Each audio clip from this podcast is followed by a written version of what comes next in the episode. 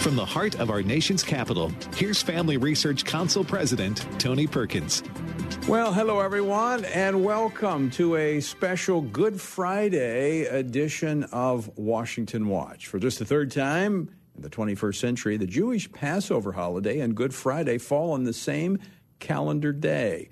My good friend, Pastor Jack Hibbs of Calvary Chapel in Chino Hills, California, joins me to talk about the connection between the Jewish Passover and the crucifixion of Jesus Christ, and how the two historically and theologically connected events were separated. And in just a moment, we'll go to Jerusalem for the latest news on Israel. The country has been rocked by a wave of terrorist attacks and is also once again facing the potential of another national election as the current coalition government is hanging by a thread. We'll talk with CBN's Middle East Bureau Chief, Chris Mitchell. Also, the American Bible Society is out with their annual report on the state of the Bible. Who's reading it? Who's not reading it? What opportunities to expand the reading of the Bible exist? We'll discuss it with Dr. John Plake, Director of Ministry Intelligence at the American Bible Society. The website is tonyperkins.com. We have lots of resources there for you, so I encourage you to make use of those connections to our guests so that you can follow up with them and uh, other resources as to what's happening here in our nation's capital. Also, all of our past programs are archived there. It's a great way to share Washington Watch with those who may not have a station near them. Our verse for today, coming from our Stand on the Word Bible reading plan, is from Deuteronomy chapter 32, verses 3 and 4. For I proclaim the name of the Lord. Ascribe greatness to our God. He is the rock. His work is perfect, for all his ways are justice, a God of truth and without injustice. Righteous and upright is he. Moses' declaration as he was about to cross into eternity reminds me of the words that Paul wrote to the Romans For I am not ashamed of the gospel of Christ, for it is the power of God to salvation for everyone who believes, for the Jew first, and also for the Greek. I invite you to join us in our two year Bible reading plan. You can find out more about it by going to frc.org slash Bible. I also invite you to join me each morning at 8:44 a.m. Eastern Time for a daily devotional based upon the daily Bible reading plan. You can find it right here at tonyperkins.com or on my Facebook page. While much of the world's eyes have been focused on Ukraine, and understandably so, the nation of Israel has experienced a wave of terrorist attacks. According to CBS News, quote, Israel has stepped up its military activity in the West Bank after Palestinian assailants killed 14 Israelis in four deadly attacks inside Israel in recent weeks, end quote. This is compounded with Prime Minister Naftali Bennett's coalition government teetering with the surprise defection of Idit Silman, who was a former key ally of Bennett's and to top it all off, Israel's most dangerous enemy, Iran, is trying to cement a revitalized nuclear deal with the United States. There's much to discuss on this Good Friday and this day of Passover in Israel. Joining me now is CBN's News uh, Middle, Bureau, Middle East Bureau Chief Chris Mitchell. Chris, welcome back to the program. It's great to be back with you, Tony. Always good to uh, to see you. Let me ask you this: what is the sense of the feeling or mood of the Israeli people there on this uh, Passover, given the uncertainty uh, of everything that's happening there in the country? Yeah, well, these terror attacks, as you mentioned, uh, uh Tony, have been horrific. They've been in Tel Aviv, Beersheba, place called Bnei Brak. They've really been uh, several places uh, around the country.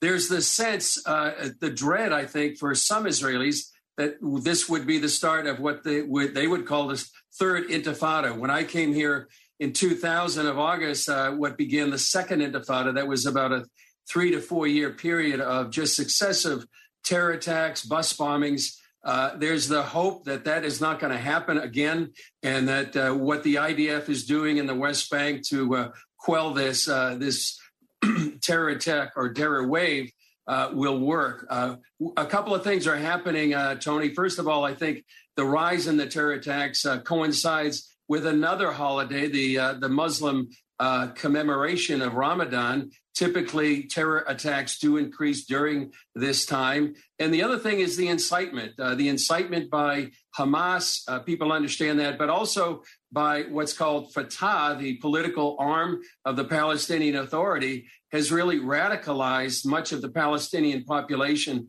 There was a recent poll that said, you know, the majority of uh, Palestinians they want an armed struggle. Uh, and that's a euphemism for really taking over Israel. So I think those two factors are a big part of what's happening in this latest terror wave. Yeah, I think we've seen over the last um, at least half decade where during Ramadan we see an uptick in the, the terrorist attacks. But do we see these uh, incidents, recent incidents, uh, as lone wolf uh, attacks, or are they connected to an organized effort? Well, some of them uh, they haven't had uh, claim responsibility. For for example, the last one in uh, in Tel Aviv, where tragically three were killed and uh, over a dozen wounded. Nobody really claimed responsibility for that. That seemed to be quote unquote lone attack. But it was celebrated in Ramallah. It's celebrated in Gaza. It's even celebrated up in Lebanon by Hezbollah. So even though they may appear lone attacks, uh, it really is supported, I think, by the population uh, in the West Bank and Gaza and places like Lebanon as well. So uh, it, the concern is that these kind of attacks will continue. But uh, hopefully, what the IDF is doing to try to uh, root out some of the uh, weapons that are in the West Bank and some of these Hamas terror- terrorists will work. You know, given the understanding of the tension that has uh, been in that part of the world for centuries, mm-hmm. is the approach more to to manage the the conflict as opposed to resolve it? Well, I think that's what's uh, been happening for the last uh, 25 years or so, managing the conflict, uh, the attempt to try to have a two state solution and resolve the conflict uh, hasn't worked. And, uh, and I think it, the, the harder part uh, to resolving it, Tony, will be this the changing of hearts and minds. If you have a population that really doesn't want to see Israel exist, we certainly see that in Hamas. Their charter explicitly calls for the destruction of the Jewish state. And then uh, others that are radicalized in the West Bank.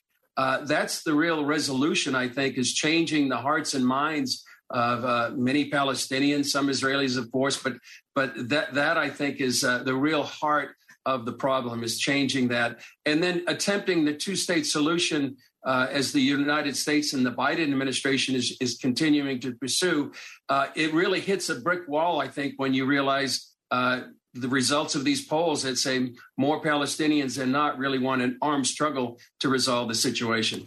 Well, Chris, you talk about uh, changing hearts and, and minds you know, there in Jerusalem as a as a Christian, do you see the spiritual nature of the struggle? Definitely, I think, uh, and I think if people need to realize this is really at root a religious and a spiritual conflict right now uh, that goes back centuries, and uh, unless you address that, I think you you really miss sort of the uh, the root the foundation of the, uh, the, the spiritual and the religious conflict going on. You can talk about politics, you can talk uh, dipl- dip- diplomatically, but unless you really, uh, I think, address the spiritual roots, you're missing uh, the, the main problem. That's why I think uh, in, in, the last administration where we had Secretary of State Mike Pompeo, who understood the spiritual nature of things, it actually helped informed his diplomatic approach to many things. And I think that's uh, why it's important we don't deny these things or look away from these things, but we understand you know the historical theological uh, foundations of this uh, this conflict.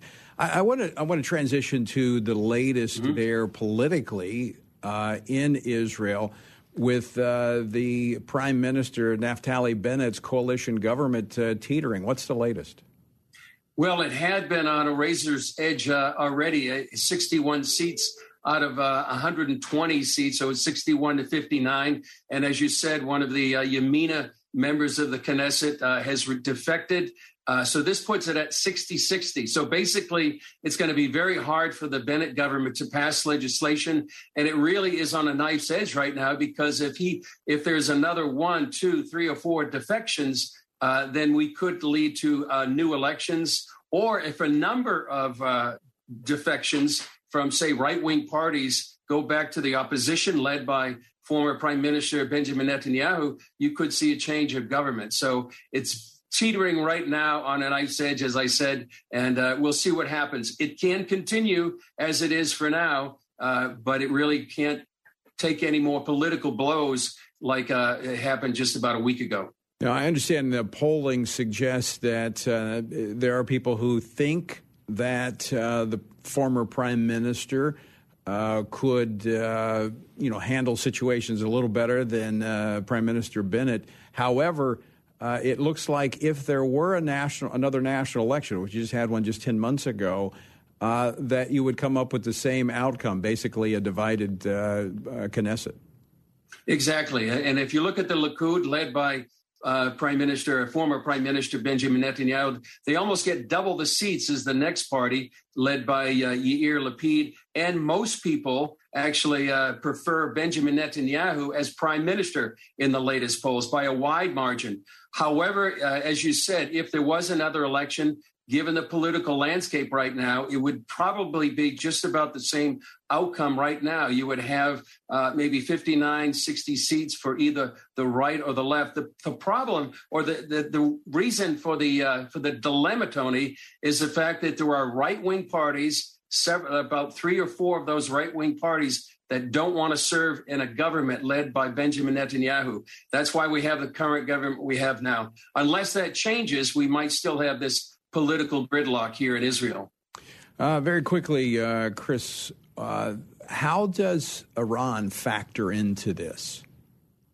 Well, right, obviously, right now, uh, Israel's very concerned about the uh, Iranian negotiations. Uh, they are glad to hear that it looks like the Biden administration may not remove the Islamic Revolutionary Guard Corps, Iran's uh, IRGC, from the, what's called the FTO, the Foreign Terrorist Organization list. Uh, that's heartening, but uh, they are concerned what this new Iranian deal is going to look like, that it won't address Iran's ballistic missiles, uh, perhaps its uh, nefarious activities all over the Middle East, and that it would actually pave the way for a nuclear arsenal by Iran within a few years. So that's the main concern right now, even far greater than the uh, terror wave, as, as bad as that is. That's the existential threat that Israel's facing right now. Chris Mitchell, final uh, question for you 30 seconds. What's Resurrection Weekend like there in Jerusalem? Well, it's a wonderful time here, uh, Tony. Uh, uh, tomorrow, people will be cel- celebrating Maundy Thursday and going to the upper room. Uh, Friday, a lot of people will be retracing the steps of Jesus on the Via Dolorosa. And of course, Resurrection Sunday, CBN will be actually uh, live streaming a uh, service from the Garden Tomb where many people believe Jesus rose from the dead. And so that's the big news the good news here, Tony, in the Holy Land this Easter weekend. That is certainly uh, good news. Chris Mitchell, always great to uh, see you. Thanks so much for joining us. Thanks, Tony. Great to be with you. All right, folks, coming up for the third time this century, Passover and Good Friday fall on the same calendar day. On this Good Friday, we'll discuss how present day believers can appreciate the feast in the Old Testament while living under the new covenant. Came to us from Jesus. That's coming up next as we're joined by my good friend, Pastor Jack Hibbs of Calvary Chapel, Chino Hills, California. Don't go away. We're coming back with more Washington Watch right after this.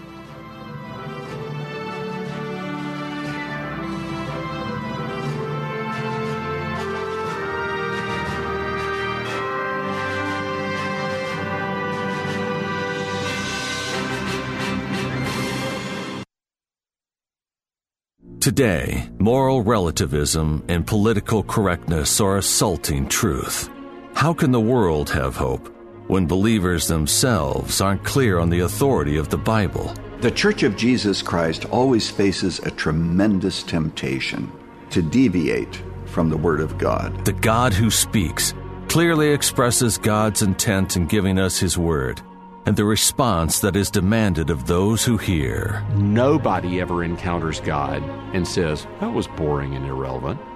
When people say that about the Bible, it just says to me they've not encountered the God of the Bible. Our faith is rooted in history, and, and consequently, we need to use the evidence and never be afraid of it. The God Who Speaks is a feature length documentary from the American Family Association which could bolster your confidence in the Word of God. Churches really need to see this, really need to understand what the Bible actually is. Available now at thegodwhospeaks.org. Here's a moment of hope for your home with Jerry and Becky Drace. You know what, folks? You got to be careful where you walk. Listen to Proverbs chapter 1, verse 10. My son, if sinners, foolish people entice you, do not consent. Hmm. Have you ever fallen into a hole while you were walking? Just minding your own business and bam, there you are. You fall into the hole. Foolish people can be very enticing. They may sound good and what they're suggesting may seem good, but you need to teach your children to be careful to whom they listen and certainly who they follow. It may be enticing to follow a voice or a crowd, but it takes courage to make the right choices. The hole may be deeper than it looks. So teach your children to be careful where they walk and with whom they walk. Learn more about the ministry of Jerry and Becky Drace, including evangelism with integrity, devotions, articles, and more at hopeforthehome.org. This has been a moment of hope for your home. When this mom ended a bad relationship, she found out she was pregnant. After the father told her to get an abortion, Julia was confused and didn't know what to do or who to talk to. I just knew that if I got an abortion, a part of me would be broken. Julia was referred to a preborn center where she was counseled and supported with the strength she needed to choose life. I couldn't imagine my life without him. Because of them, he's here. We're going to get through it and it's going to be okay. Preborn centers provide hope, love, free ultrasounds, and the gospel in action to moms like Julia. To find out more about the ministry of preborn, visit them online at preborn.com. Again, that's preborn.com. Or dial pound 250 and say the keyword baby. That's pound 250 and say the keyword baby. Your love can save a life.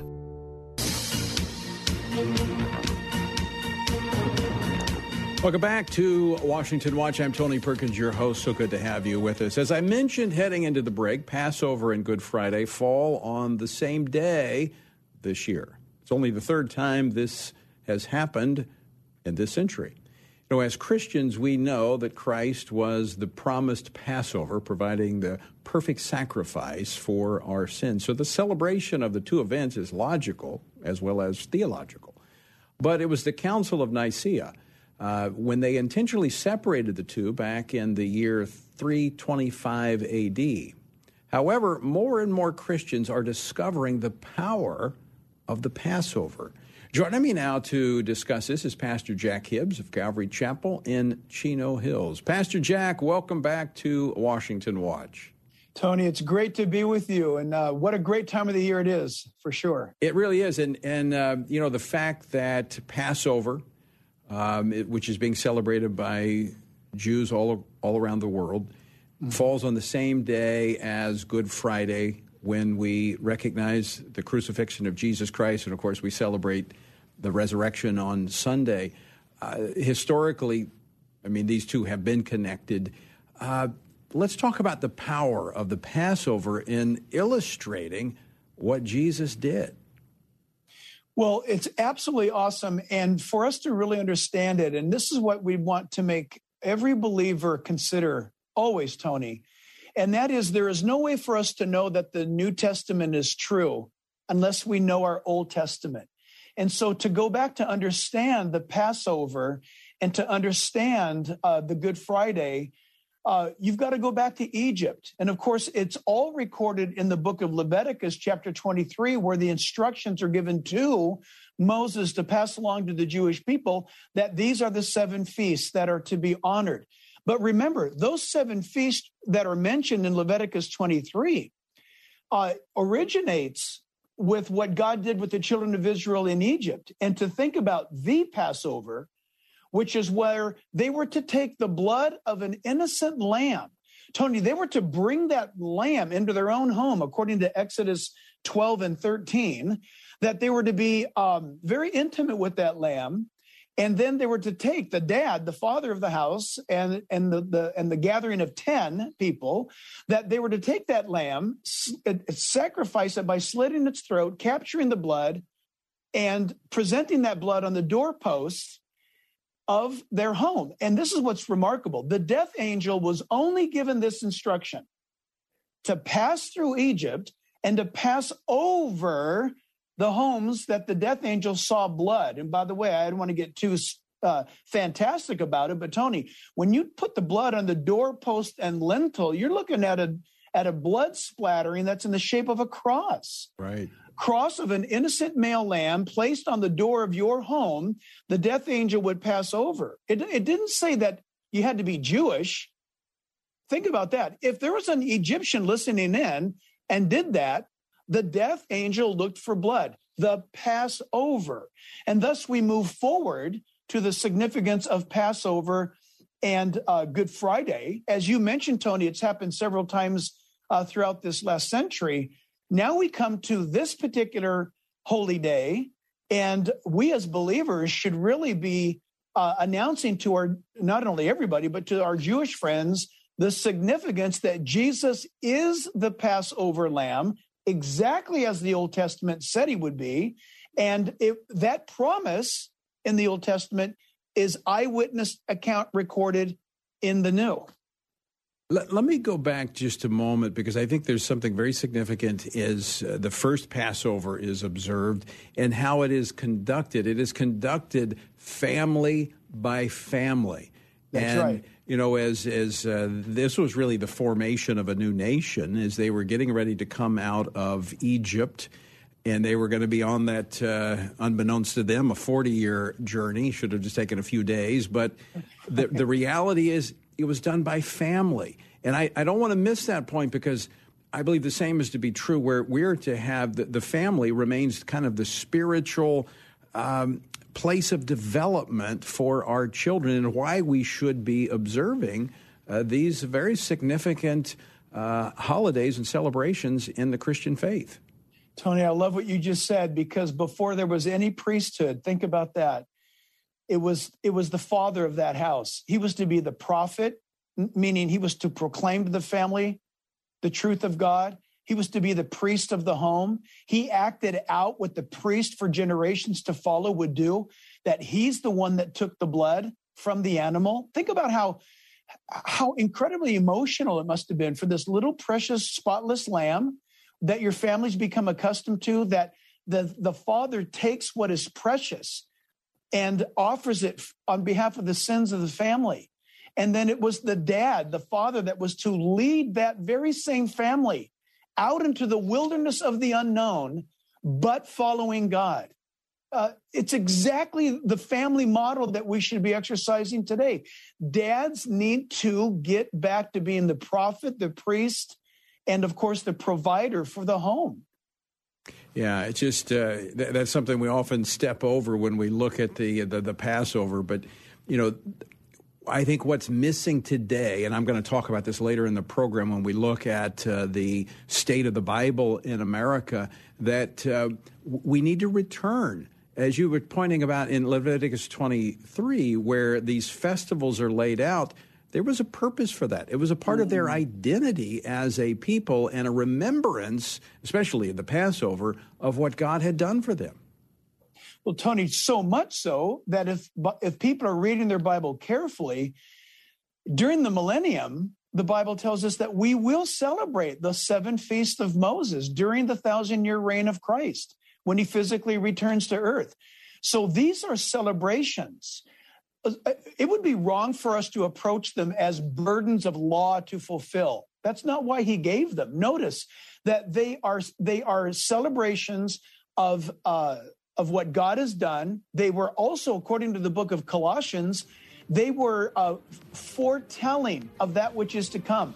That what God told them then, the substance of it all would be in Christ Jesus. That's why John the Baptist in John 1 29 says, Behold, the Lamb of God who takes away the sins of the world. And John was clearly talking about Jesus.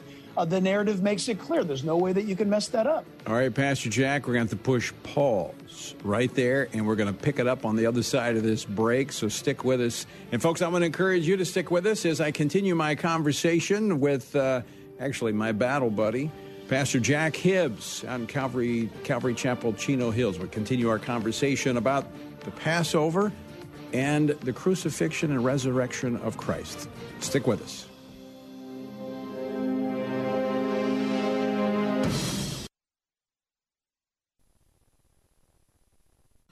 We are not allowed to have a U-Haul that comes to heaven with us. Anna Marie Travers has an AFA Foundation charitable gift annuity. The Lord has given us uh, things that we can uh, acquire, uh, but you know, everything will stay here, and I'm so thankful for for the American Family uh, Annuity Fund, where we can give some to something that we so highly value.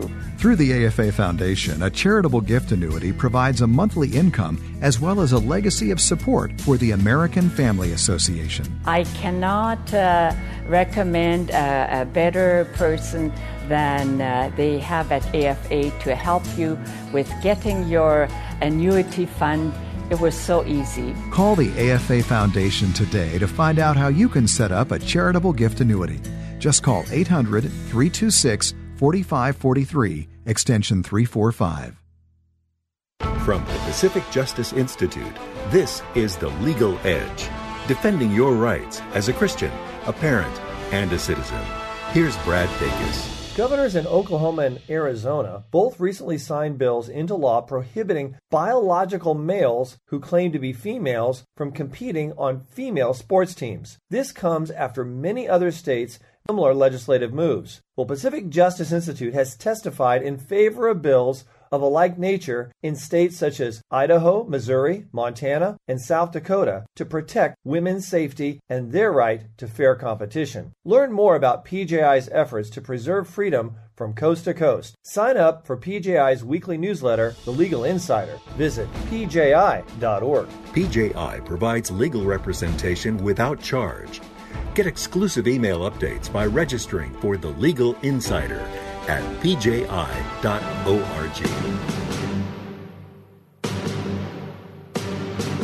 You're listening to Washington Watch. I'm Tony Perkins, your host. So good to have you with us. We're continuing our Good Friday conversation uh, with Pastor Jack Hibbs of Calvary Chapel in Chino Hills. Pastor Jack, thanks for uh, sticking around.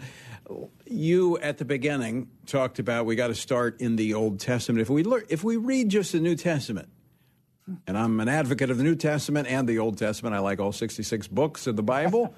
uh, but really, without the Old Testament, the New Testament's one dimensional. We miss really the, the color commentary, especially when we look at the Lord's Supper, which was the Passover that Jesus instituted on the eve of his death. Well, Tony, uh, recent history here at church. Last Sunday for us, for the world, was Palm Sunday. And if you don't study Zechariah chapter 9, verse 9, Jesus riding into Jerusalem on the back of a little donkey makes no sense.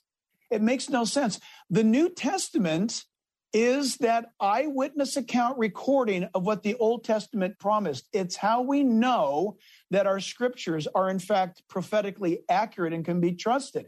So much so that now we're approaching uh, the death and resurrection of Jesus to be uh, celebrated and commemorated. Why? What is the significance? The first announcement of this is in Genesis 3:15.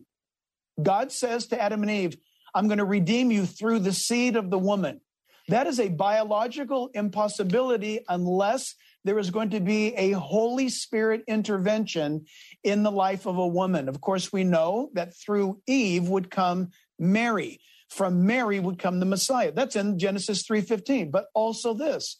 The scriptures tell us that through Abraham that Abraham was told to take Isaac his only son, the son of promise, and take him on a 3-day journey, 3 days to a place that God would show him.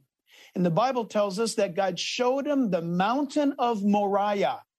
Now, Mount Moriah, Tony, you and I've been there many times. Mount Moriah is, the, it's not only the Temple Mount, it's the area that is the city of David heading up northward, both north and elevation to Golgotha. The high ground of Moriah is called Golgotha. And it's there that we strongly believe that Abraham offered up Isaac on the high ground of Moriah, acting out Bible prophecy, because what do we know? Jesus bore his cross to Golgotha, Calvary, the place of the skull. and there he was crucified. Not only on biblical accounts, but the Sanhedrin recorded this, Josephus recorded this, and of course, it's recorded in Roman secular history. So God speaks to us in Bible prophecy. The New Testament records the fulfillment. That's why every single one of us should be committed Bible students and not let one word or one line of God's word go by without close examination. Yeah, I, I was just thinking if you were laying all of that out to borrow a line from uh, the book title of a friend of ours, Frank Turek, I don't have enough faith to be an atheist.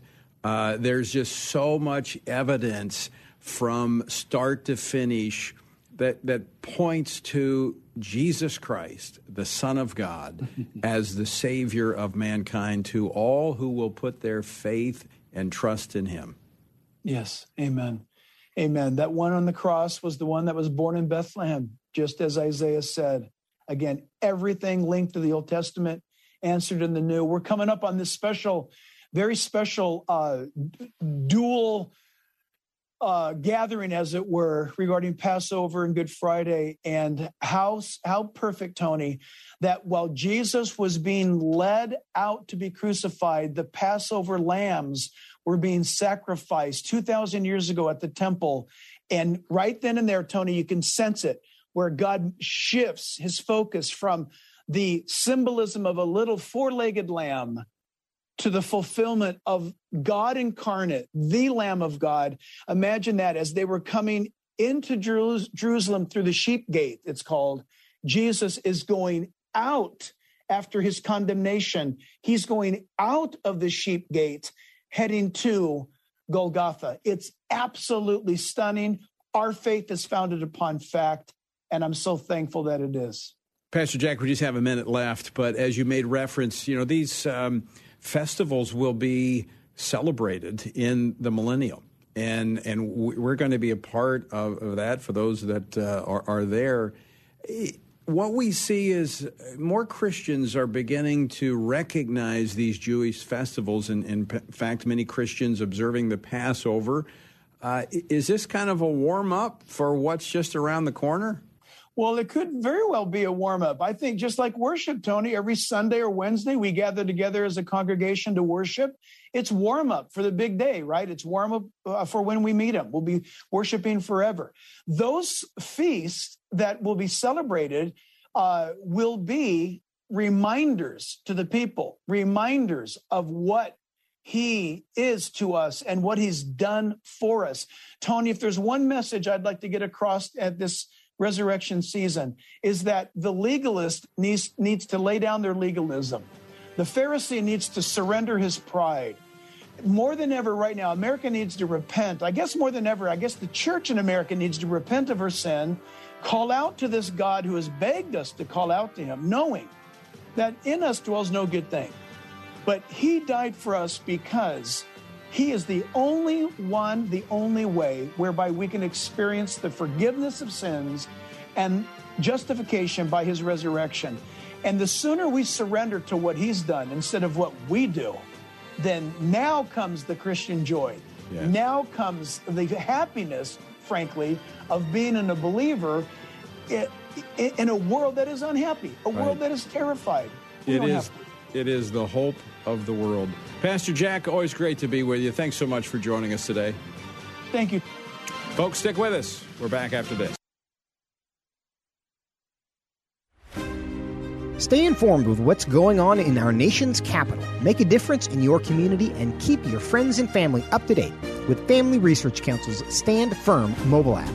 This tool serves to bring Christians across America together advancing faith, family, and freedom. With the Stand Firm app, you will have all of our content available at your fingertips and will conveniently be able to stay up to date throughout your busy day. The Stand Firm app will give you access to a variety of resources, such as our most recent radio programs, social media posts, and publications.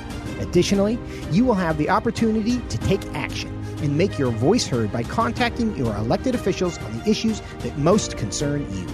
Visit the App Store on your smartphone or mobile device and search Stand Firm to download FRC's Stand Firm app or by going to frc.org slash app.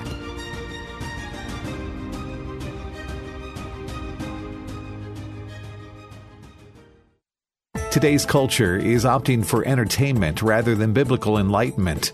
For those who resist that trend, Friends of Israel shows listeners why loving the Jewish people and supporting Israel is important to the Christian faith.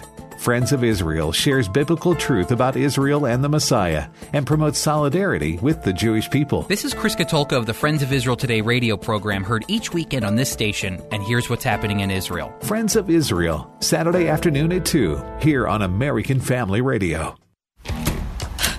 Oh, Lord, please let me make it. Please, Lord. Come on, come on. The American Family Association Man. or American Family Radio. I missed the show again. Can't find the time to catch the live shows?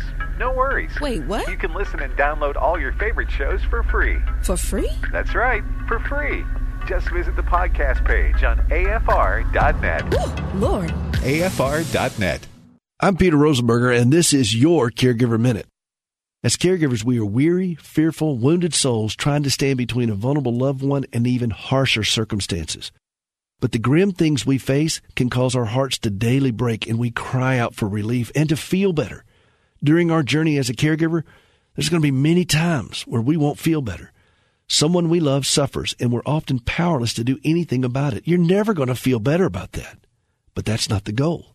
The goal becomes to be better as we journey through this often long valley of the shadow of death and to be healthier on every level physically, emotionally, financially, spiritually. We can be healthy while caring for someone who isn't, even if we feel heartbroken over what we must do as caregivers.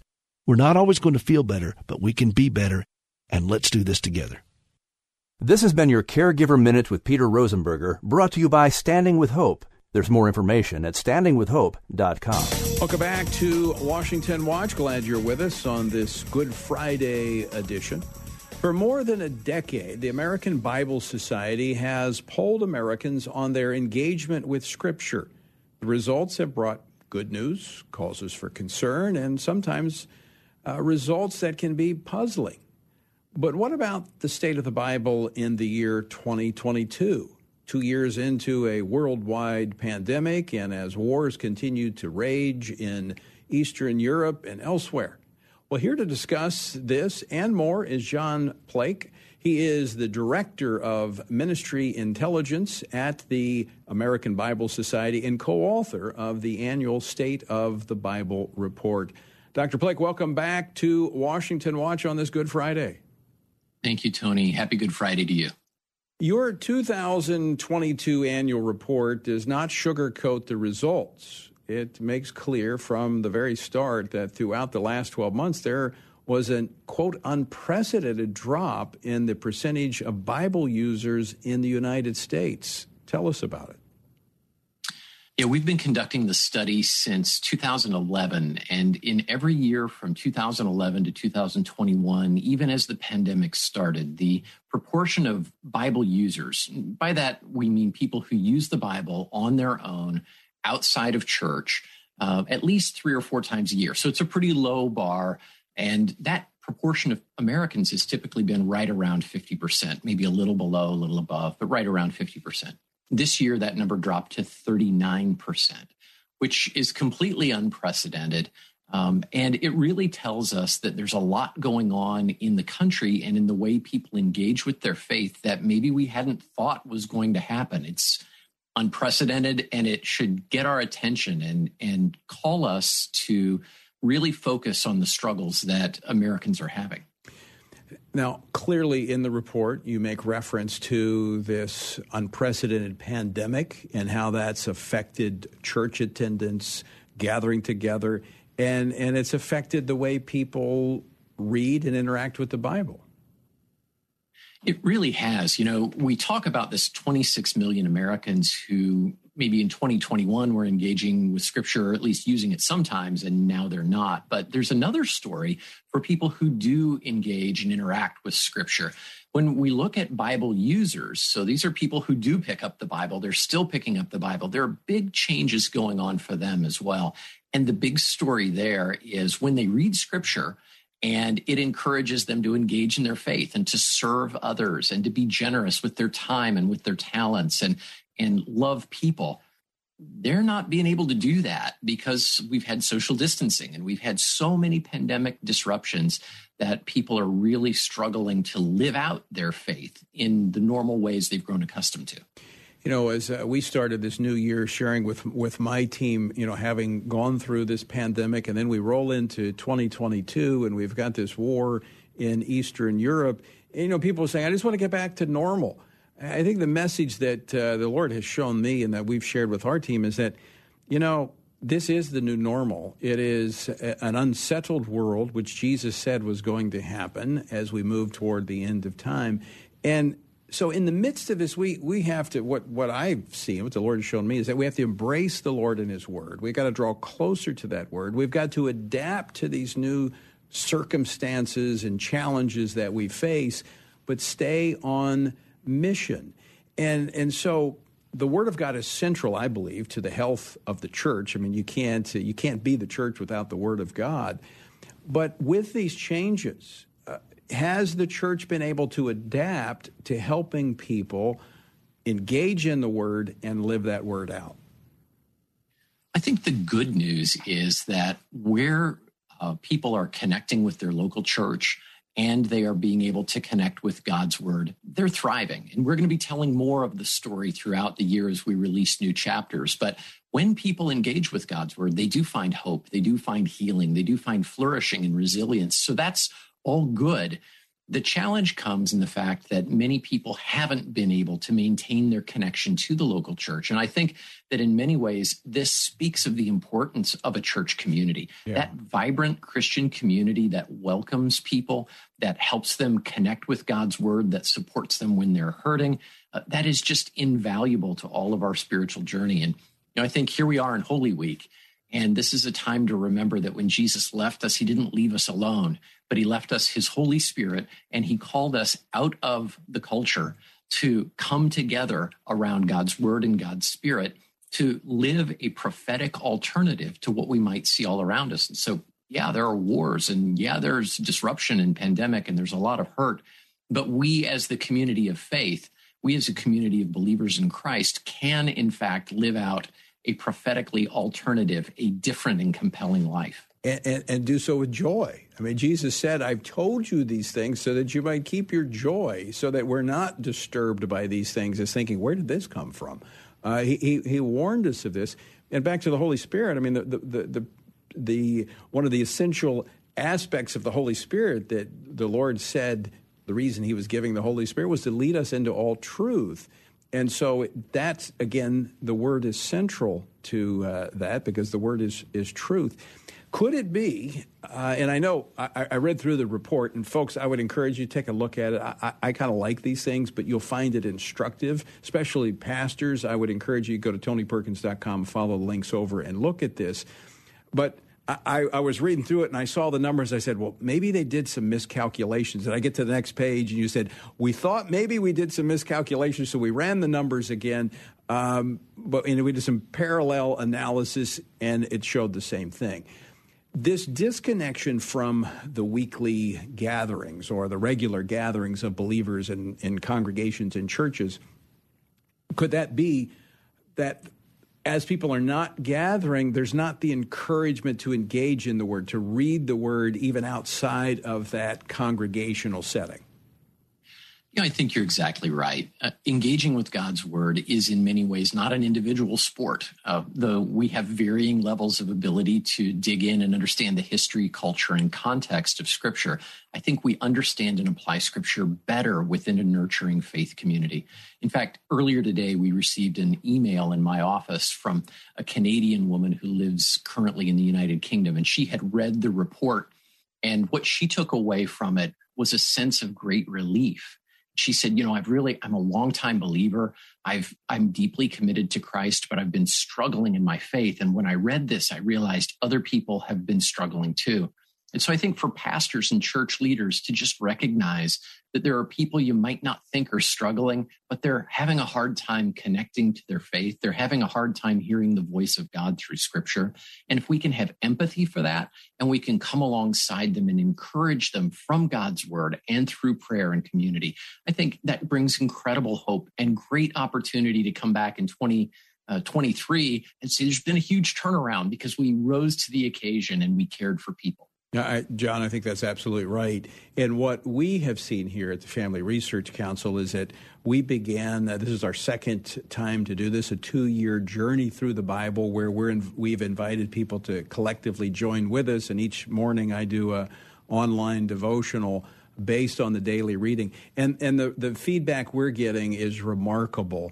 Uh, that people who, for the first time, have engaged the Bible in a daily, consistent way, and the testimonies of the impact that that's had upon them and their families. But it was a collective journey. It's having someone else with you on that journey. Now, I, would admit I think doing this online is uh, is the second best way to do it. I do think that you need that weekly huddle where you come together as uh, believers, but we saw the void.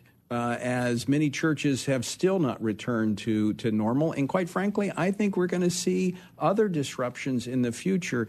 And so I think we've got to teach people to to develop that own their own ability to consistently read and remain in the Word of God? You know, I think you're right. It, the world is shifting from being exclusively in person and then during the pandemic, kind of exclusively online as Gen Z got relabeled the Zoomers. Um, and I think we're coming into a new normal. Maybe we're not entirely there yet, but it's going to be a hybrid thing. We need to be able to connect with others in flesh and blood, sitting around a coffee table, talking about God's word and bearing one another's burdens. We also need to be able to connect with a wider audience of people who, because of the circumstances of their life, might not be able to come to my living room or come to my church building and still be able to offer them a loving community that opens God's word to them and says, This is a cause for hope we read the end of the book and we know that despite wars and rumors of wars, God wins. And so we are just part of his much bigger story. And I think that context sets our temporary troubles in um, a hopeful context, a hopeful place. 100% agree.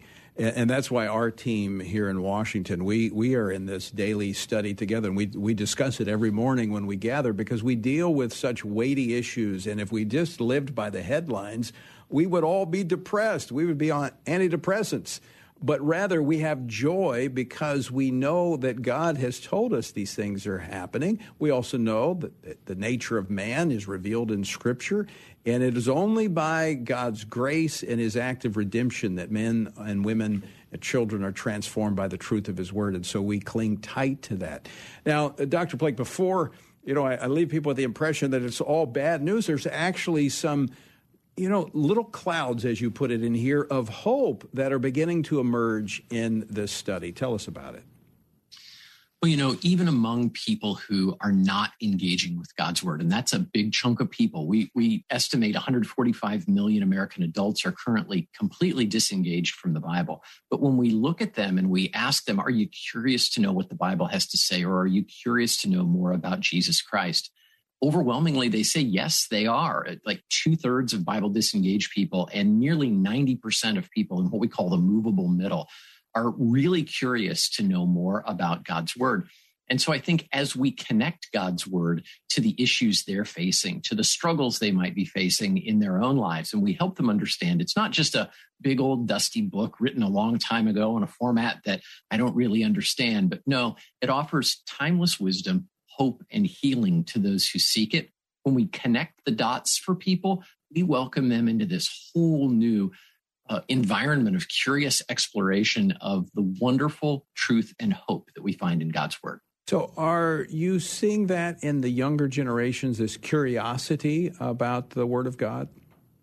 We really are. Not only are we seeing curiosity in Generation Z, uh, but we're also seeing uh, a willingness to lean into digital ways of interacting with the Bible. And I may be giving some things away, but we're going to be talking more about that in in some coming uh, chapters. And so, one fascinating thing about Gen Z is they're open to digital forms of Scripture and you know who else is open to digital forms of scripture? People who are studying the Bible. And so this is a great environment where people who are just looking to explore the Bible and people who are deeply studying and digging through word studies and themes and things like that, they come together in the same platform. and they're they're wanting answers to their questions. Though their questions are different, those digital tools are really a godsend in the 21st century.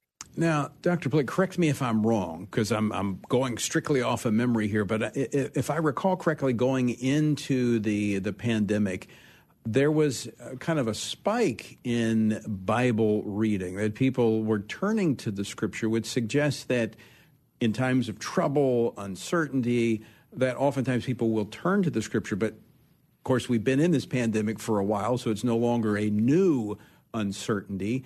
But is that evidence that you uncovered in your report that people do turn to scripture in tough times? I think we do see that in the data. In fact, we have a group of people that we call the movable middle. I've mentioned them before. They're kind of curiously exploring scripture. They're maybe new to the Bible, maybe don't read it like you do, or perhaps like I do, uh, but they're beginning to find their way around. That group of the movable middle last year in 2021 numbered 95 million Americans, and it was the peak of a four year upward trend. Um, as the pandemic hit, people turned to scripture. They wanted to know what the Bible said about hurt and uh, about pain and about healing and about suffering. And in a way, that moment has kind of passed, like the rumblings of an earthquake have passed. And though there aren't 95 million people in the movable middle, there are still 64 million people in the movable middle. So that's a lot of Americans who are examining scripture, who are trying to find out what it has to say for their lives. And it's a huge opportunity for us in the church to just come alongside them and answer their questions yeah. and point them to the hope that we find in God's word. Uh, Dr. Plake, just have about a minute left. But given that fact, I see that as a, um, well, let me just say this to borrow from scripture uh, the field is white unto harvest when you have all of those there that we can reach. What should churches be doing based upon what you see in our culture and in our country today? I think the first thing they can do is just acknowledge the trouble that people have gone through and the hurt that they've gone through. Uh, people want to know that you understand. I think the second thing, invite people back into these life giving, small group kinds of interactions around scripture, whether it's in somebody's home or it's in a Zoom room. Invite them in.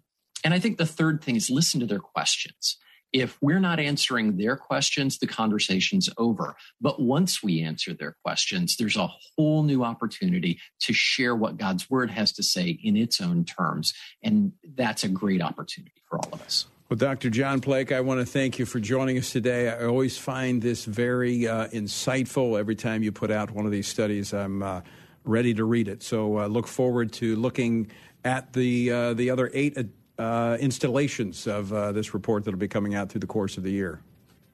Thank you, Tony. Appreciate being with you and happy Easter. Same to you, Dr. John Plake with the American Bible Society. Folks, I want to thank you for uh, joining us as well, and I pray that you have a wonderful Resurrection Sunday as we celebrate the resurrection of our Lord and Savior Jesus Christ. Till next time, I leave you with the encouraging words the Apostle Paul found in Ephesians 6, where he says, You've done everything you can do. When you've prayed, when you've prepared, and when you've taken your stand. By all means, keep standing. Washington Watch with Tony Perkins is brought to you by Family Research Council and is entirely listener supported. Portions of the show discussing candidates are brought to you by Family Research Council Action.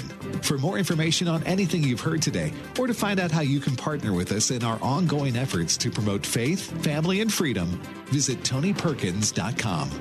Also, to leave a comment about Washington Watch, call our watch line at 1 866 372 7234. That's 1 866 372 7234.